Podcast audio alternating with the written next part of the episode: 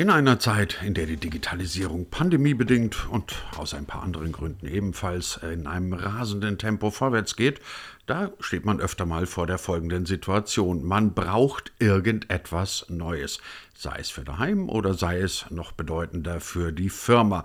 Und dann kauft man diese ganzen neuen Sachen und dann macht es Bumm. Es macht deswegen Bumm, weil alt und neu einfach nicht richtig zusammenpassen.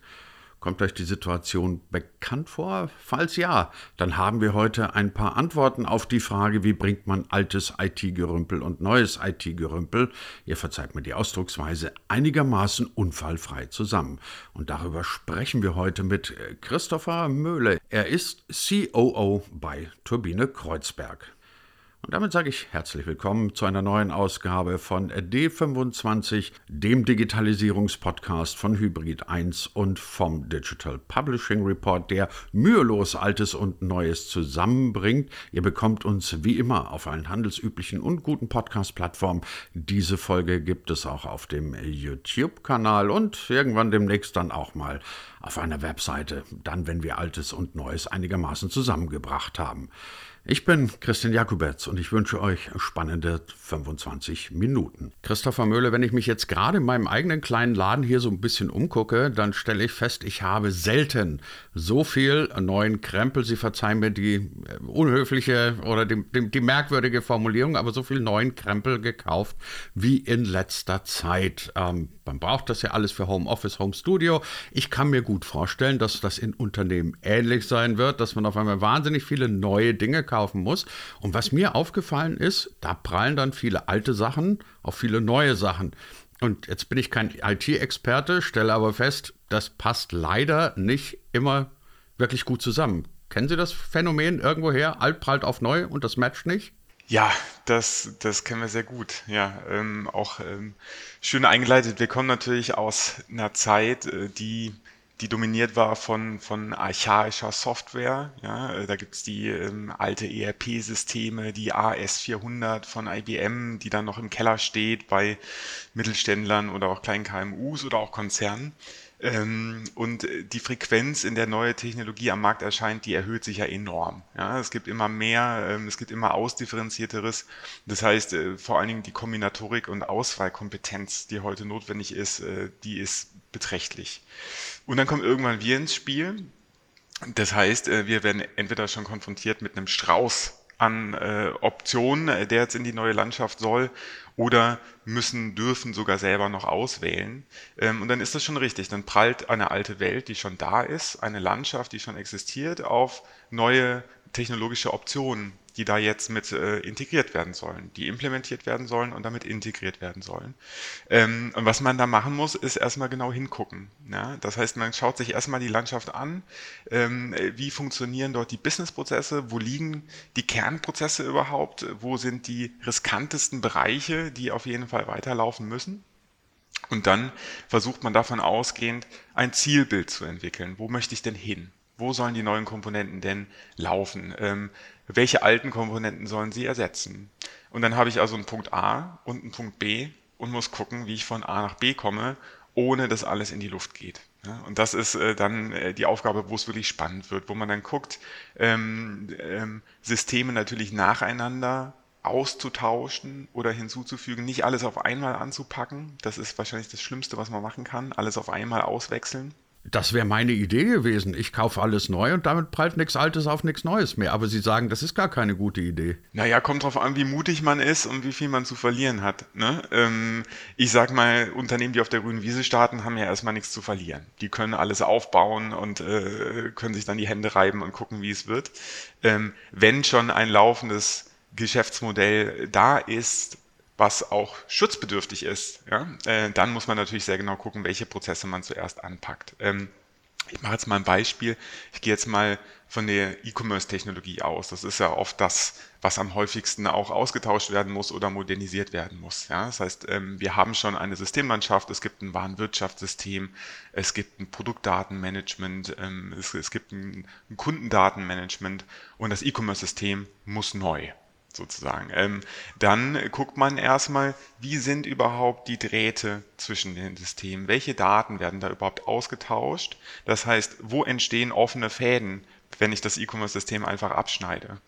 Und dann kann ich mir überlegen, ob ich direkt das neue System an die Stelle des alten setze oder ob ich noch so eine Art Übergangsschicht brauche, also eine neutrale Schicht, ähm, die zwischen den alten und den neuen Systemen vermitteln kann.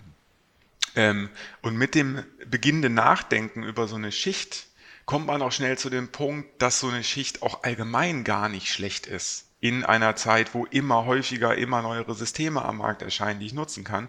Also äh, gehen wir gerade dazu über, für viele Aufgaben wirklich eine neutrale Prozess- und Datenschicht in die Mitte der Systemlandschaft zu setzen, die immer geht. Ja, also die auch nicht technologisch konfektioniert ist, ähm, sondern die neutral im systemischen Raum stehen kann und wo ich mir dann quasi aussuchen kann, welche Systeme ich abklemme und welche ich neu anklemme.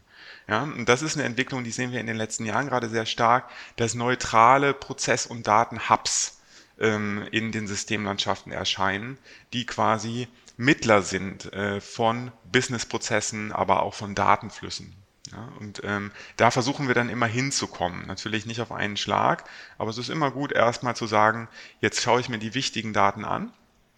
Kundendaten, Bestelldaten, Produktdaten und so weiter. Und dann stelle ich mir die Frage, wo kann ich die denn alle persistieren und für alle Systeme verfügbar machen, so dass ich nicht immer wieder alles neu erfinden muss und immer Daten von A nach B spiegeln muss, sondern irgendwo in der Mitte die Wahrheit habe, den Single Point of Truth nennen wir das, der Spot. Single Point of Truth, das muss man merken, das hört sich gut an. Ähm, bei allen möglichen Technologien, die nicht digital sind, hat man den Leuten ja früher gesagt, naja, pfleg deine Dinge konstant und dann gehen sie nicht so schnell kaputt, dann musst du das alles nicht neu kaufen. Ist dann dieser Single Point of Truth quasi auch das Ding, das eine solche konstante Pflege von digitalen Systemen ermöglichen würde. Ich habe immer den Eindruck, da prallen dann zwei Dinge aufeinander und dann sagst du ja, es matcht nicht, auch wenn ich auf meine anderen Sachen noch so gut aufgepasst habe. Kann man das so in etwa formulieren oder war das arg laienhaft? Nee, das kann man schon so sagen. Also man, man könnte das quasi zum bürgerlichsten Architekturansatz, äh, der jemals da war, äh, taufen. Äh, halt die Dinge zusammen, pfleg sie. Ähm, die Daten sind ja immer schon da. da. Es geht ja selten um die Daten an sich, sondern es geht um die Formate, um die Austauschformate und um die Schnittstellenarten, mit denen sie ausgetauscht werden. Und die ändern sich halt ständig. Ne, das waren früher noch der Austausch von Dateien, filebasiert, ähm, ähm, wo dann Dateien von A nach B geflogen sind, äh, stellenweise noch mit FTP-Servern oder ähnlichem. Dann kamen irgendwann die APIs, ähm, die das ein bisschen intelligenter machen konnten. Dann kam irgendwann GraphQL, ähm, das geht auf Facebook zurück, eine sehr, sehr performante API, mit der man heute eigentlich größtenteils arbeitet. Und wenn ich dann aber eine Landschaft habe, wo von allem irgendwas ist, das heißt, da fliegen noch Dateien hin und her, aber auch, es gibt schon auch moderne API-Ansätze, dann wird es halt schwer. Und wenn ich dann da halt dieses Zentrum habe, mit einer universalen API, die alle Systeme bedienen kann, dann ist es schon mal gut. Aber die Daten, die da drin sind, sind die gleichen wie vor 20 Jahren. Es sind Tabellen mit Zellen, äh, wo Sachen drin stehen. Ja. Sie haben, gerade was Hochinteressantes gesagt, und zwar haben Sie das einen, den bürgerlichsten Ansatz überhaupt bisher genannt. Ähm, liegt man völlig daneben, wenn man sagt, dass in der IT bisher immer gerne auch so ein bisschen so ein anarchischer Ansatz drin war, was wiederum den bürgerlichen ähm, mittelständischen Betrieb ein kleines bisschen in die Verzweiflung gebracht hat? Na, jetzt möchte, jetzt, jetzt möchte ich die Anarchie nicht gegen das Bürgertum äh, platzieren, aber es war zumindest ein sehr explorativer Vibe. Ja, äh, das Feld ist ja noch nicht so alt im Vergleich zu anderen Feldern, die die Gesellschaft kennt. Und wie jedes neue Feld ist da erstmal viel zu entdecken. Ne? Da gibt es dann noch viele große Steine, die da rausgeholt werden müssen, Unkraut, Beikraut, Würmer und so weiter. Also wenn man mal in dieser Metapher bleibt. Es war halt eine Forschungsreise und die ist auch noch längst nicht abgeschlossen. Und ähm, da gab es viele, viele Iterationen von neuen Ansätzen, äh, von Paradigmenwechseln, ähm, die, und die gibt's immer noch. Ne? Und ähm, da ist es einfach hilfreich, zumindest die eine Konstante zu suchen oder zu definieren, die in diesem volatilen Chaos zumindest halbwegs ähm, eine Sicherheit bietet. Und ähm, wenn man da sagen kann, es ist die Tabelle, äh, in der die Daten stehen und die ist universal abrufbar und nutzbar, dann ist das schon mal eine wichtige Sache. Ähm, ein Trend, den wir auch gerade sehen, ist nicht nur die Daten so zentral zu begreifen, sondern auch die Prozesse. Also auch zu sagen, man kann ja auch die Geschäftsprozesse, die Businessprozesse auch in so ein Hub packen, in so einen zentralen Layer. Also zum Beispiel der Produkteinkauf oder die Anlage eines neuen Kundendatensatzes. Das muss ja nicht mehr proprietär in einem E-Commerce-System oder in einem SAP liegen, sondern das kann ja auch als zentraler ähm, Motor in der digitalen Businesswelt in der Mitte der Systemlandschaft liegen und kann dann von allen möglichen Touchpoints genutzt werden. Ja? Ähm, das läuft dann ja unter dem Begriff Headless oder API First. Ich erkläre das mal kurz. Es geht genau davon aus, dass wir in der Mitte ähm, der IT eines Unternehmens die Prozesse und die Daten haben. Die können von allen außenliegenden Entitäten genutzt werden. Also kann dann auch ein Auto über seine Autosoftware zum Beispiel eine Bestellung auslösen. Oder, ähm, oder ein Handy oder eine Website oder ein intelligentes Fahrrad. Ja? Je, je nachdem was. Also ähm, ein Rad von ähm, äh, ein E-Bike modernes kriegt einen Platten, äh, kriegt es mit und ordert direkt ähm, über ähm, Sensorik und Software einen neuen Schlauch ähm, an die nächste Radstation, die 10 Kilometer weiterkommt. So Sachen wären dann halt denkbar. Das ist aber erst denkbar mit diesem Zentrum in der Systemarchitektur, was intelligent ist und alles konsolidiert vorhält. Sie haben gerade den schönen Begriff volatiles Chaos gebraucht. Auch den werde ich mir merken. Ähm, wie oft passiert es Ihnen denn bei Ihnen in der Agentur, dass jemand mit so einem volatilen oder vielleicht auch mal gar nicht so volatilen Chaos zu Ihnen kommt und sagt, helft mir mal und vor allem, wie weit sind Sie denn in der Lage zu helfen? Beziehungsweise nochmal anders gefragt, wann erreicht man möglicherweise den Punkt, dass man sagt, jetzt geht es gar nicht mehr, jetzt müssen wir wirklich alles neu aufsetzen? Boah, das kommt, also ich sag mal, dass es gar nicht mehr geht, das kommt eigentlich nie vor. Ähm, es äh, kommt immer ein bisschen auf die Projekte an äh, und wo die herkommen. Je konzerniger und je moderner ein Auftraggeber seine Landschaft aufgebaut hat, desto einfacher ist es einfach. So, dann gibt es dann oft ein großes SAP, das kennt wahrscheinlich jeder. Das steht dann schon mal da, das ist schon mal ein Stück Stabilität. Ja, da weiß man dann, da sind die Bestelldaten drin, da sind die Kundendaten drin, die Produktdaten und so weiter. Ähm, dann geht es nur noch darum, äh, den E-Commerce-Bereich neu aufzubauen oder das Produktdatenmanagement unten drunter neu aufzubauen. Das geht eigentlich.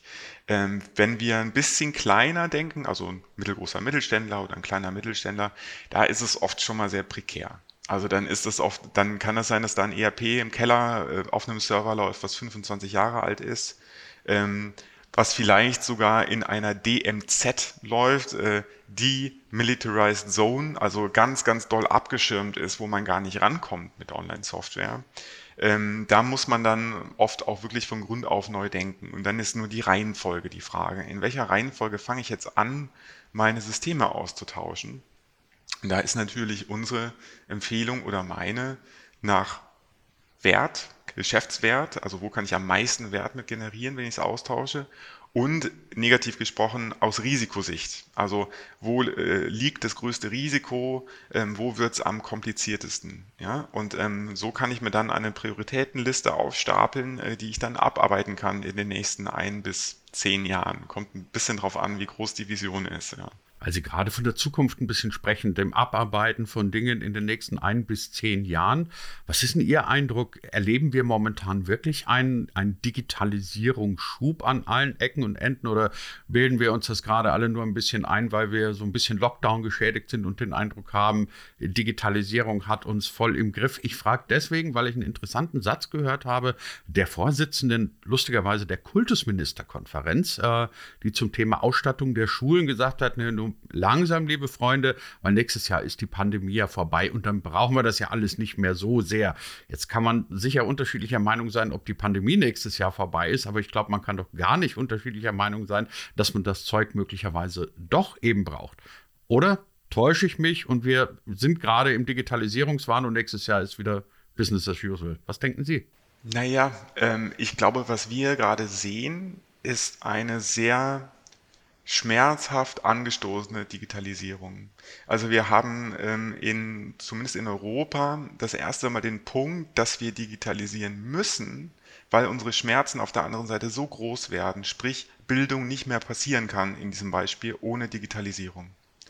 Ähm, das ist halt vorher bei uns noch nicht passiert. Da war Digitalisierung immer Luxus oder Effizienzsteigerung oder Profitsteigerung. Ja, es war immer ein Versprechen auf mehr, auf mehr Erfolg und so weiter. Es war nie ein Vermeiden von Schaden. Ähm, und das hat sich jetzt umgedreht und da ist die Motivation natürlich äh, gleich viel höher. Ähm, wenn man das auf die Metaebene zieht, spricht man ja auch in diesem Diskurs China-Europa, China-USA von genau dieser Tendenz, dass im Prinzip Europa und die USA sehr protektivistisch unterwegs sind, also alten Wohlstand erhalten wollen ähm, und China sehr chancenorientiert unterwegs ist, also in den Wohlstand hinein sich entwickeln möchte und man sieht die Unterschiede ja. Man sieht ja, wie mutig ähm, auf dem asiatischen Kontinent ähm, äh, IT-Konzerne entstehen, ähm, ganze Konglomerate von App-Entwicklung und so weiter. Ähm, das ist ja, das hat ja einzig was mit der Chancenorientierung zu tun, die da halt herrscht. Ja, und auch der Schmerzvermeidung oder der Schmerzminimierung. Ein neuer Wohlstand, der da in der Gesellschaft Einzug hält. Und das sehen wir hier halt gerade auch. Erstmalig müssen wir Digitalisierung nutzen, um Schaden zu vermeiden. Und das ist natürlich eine Chance für die Digitalisierung, auch wenn der Anlass dazu natürlich schrecklich ist. Was man in dem Zusammenhang, spannend, was Sie sagen, aber was man in dem Zusammenhang wirklich immer wieder hört, ist ja auch die Kritik an Deutschland, an Europa, an der EU. Das heißt, wir sind zu langsam, wir sind zu wenig mutig, wir sind zu, zu erstarrt etc. Ist das eine Beobachtung, die Sie teilen würden? Hm, das ist eine große Frage. Ähm, zu langsam. Ja, finde ich auch. Ich habe auch keine gute Antwort. Ich glaube, drauf. wir sind bedächtig, ähm, weil wir viel zu verlieren haben. Ja, ich glaube, da ist wirklich der, da liegt der Grund auch in diesem sehr vorsichtigen Vorgehen, ähm, äh, sei es im Bereich Datenschutz, sei es im Bereich auch Investitionen in, in, in mutige Ideen. Wir sind bedächtig, weil wenn das steht viel auf dem Spiel. Ähm, und deswegen ist es natürlich schade, dass das so langsam geht, aber auch zumindest ein Stück weit verständlich. Also auch gerade aus der Realität, mit der wir konfrontiert sind am Markt, Family Offices mit einer langen Historie, die ähm, mit viel Tradition und, und Stolz gewachsen sind, die jetzt natürlich diese ganzen digitalen Chancen vor sich sehen, aber auch immer mit dem Risiko zu scheitern. Ja? Und bevor man scheitert mit so einer Erfolgshistorie, sichert man ja lieber seinen Erfolg. Und so ist diese Behebigkeit ein Stück weit zu erklären. Ich finde es auch doof, dass das so langsam geht, ähm, aber ich kann es zumindest verstehen. Ja? Und ähm, deswegen ist einseitiges äh, Kritisieren von der Behäbigkeit, finde ich immer, ja, es hat natürlich alles seine Daseinsberechtigung, was man da kritisiert, aber auf der anderen Seite kann ich es wirklich auch verstehen. Ich, ich, ich selbst bin privat zum Beispiel auch eher agnostisch und kaufe nicht jede neue Möglichkeit, irgendwie mit dem Netz in Kontakt zu kommen. Ich habe keine, ähm, ich habe keine Alexa zu Hause. Ich will das nicht, noch nicht. Aber ich weiß sehr gut, was das ist und was man damit machen kann. Was ist mein Job? Ja, es ist ja, ich, ich finde ja auch im Übrigen, wenn, wenn wir jetzt gerade schon bei diesen Meta-Ebenen sind und, und so halb philosophisch, ähm, es ist ja nur auch nicht unbedingt ein Zeichen von äh, Fortschritt oder von, von einer besonders schlauen Digitalisierung, dass man sagt, ich laufe jedem Trend, der irgendwo ähm, ähm, am Horizont auftaucht, hinterher. Also ich glaube schon auch, man, man muss die Dinge ein bisschen abwägen. Aber wenn wir schon bei diesen ganz wahnsinnigen, schwierigen Aufgaben sind, dann kommt die schwierigste Aufgabe jetzt ganz zum Schluss für Sie, Herr Möhle. Nämlich äh, D25 steht das D für Deutschland und für digital. Die 25 steht für die Jahreszahl. Was glauben Sie denn, wo stehen wir denn digital im Deutschland des Jahres 2025? Immer noch so, dass man sagen wird, die Chinesen und die Amerikaner laufen voraus und wir hecheln hinterher? Oder wird sich dann doch die deutsche Solidität vielleicht durchgesetzt haben und am Ende sagt man, die haben es dann doch richtig gemacht, weil sie ein bisschen langsamer waren? Ich sage jetzt mal, worauf ich für 2025 hoffe. Ähm, ich hoffe, dass. Das ist erlaubt. Okay, okay. Ich hoffe, dass sich digitale Innovation, digitaler Fortschritt mehr in die Gesellschaft hinuntertröpfelt und nicht in der Wirtschaft verankert bleibt. Ja, dass wir die ähm, Möglichkeiten, die wir digital haben, wirklich ins tägliche gesellschaftliche und politische Leben ähm, integrieren. Das heißt, ähm, Felder wie digitale Identität, digitale ähm, ge gesellschaftliche private Datenhaltung, ja, Gesundheitsdaten, ähm, politische Daten der Wahl, dass das endlich sicher und nutzbar für alle in die Gegenwart kommt und in den Alltag kommt. Weil technologisch ist es möglich und da ist es auch wirklich mal sinnvoll. Ich meine, wir laufen immer noch mit irgendeiner Plastikkarte im Portemonnaie rum, äh, die nach fünf Jahren äh, Brüche bekommt äh, wie ähm, Seidenpapier. Das kann nicht sein. Das ist viel, viel, das ist viel, viel besser möglich. Und da ist sage ich mal, die Schwellen abzusenken zur politischen Partizipation, die Schwellen abzusenken zum ähm, interdisziplinären Datenaustausch, Ärzte, Behörden, Versicherungen, dass das alles einfacher geht, dass es effizienter läuft, dass keiner mehr blöde Aufgaben in der Ablage machen muss, wie es halt heute zuhauf passiert. Das ist meine Hoffnung für 2025. Natürlich gibt es auch die wirtschaftliche Perspektive davon, aber ich wollte jetzt erstmal die gesellschaftliche in den Vordergrund bringen, in, inklusive ähm, Fernschooling äh, und ähm, ähm, äh, Studieren remote. Natürlich nicht nur, aber dass diese Möglichkeiten gut und etabliert ähm, angeboten werden können. Ja, das ist meine Hoffnung. Also Perspektiven für die Digitalisierung heute und morgen und die Frage danach, wie bringen wir Altes und Neues denn einigermaßen sinnvoll und gut zusammen. Darüber haben wir heute gesprochen mit unserem Gast Christopher Möhle. Vielen Dank dafür.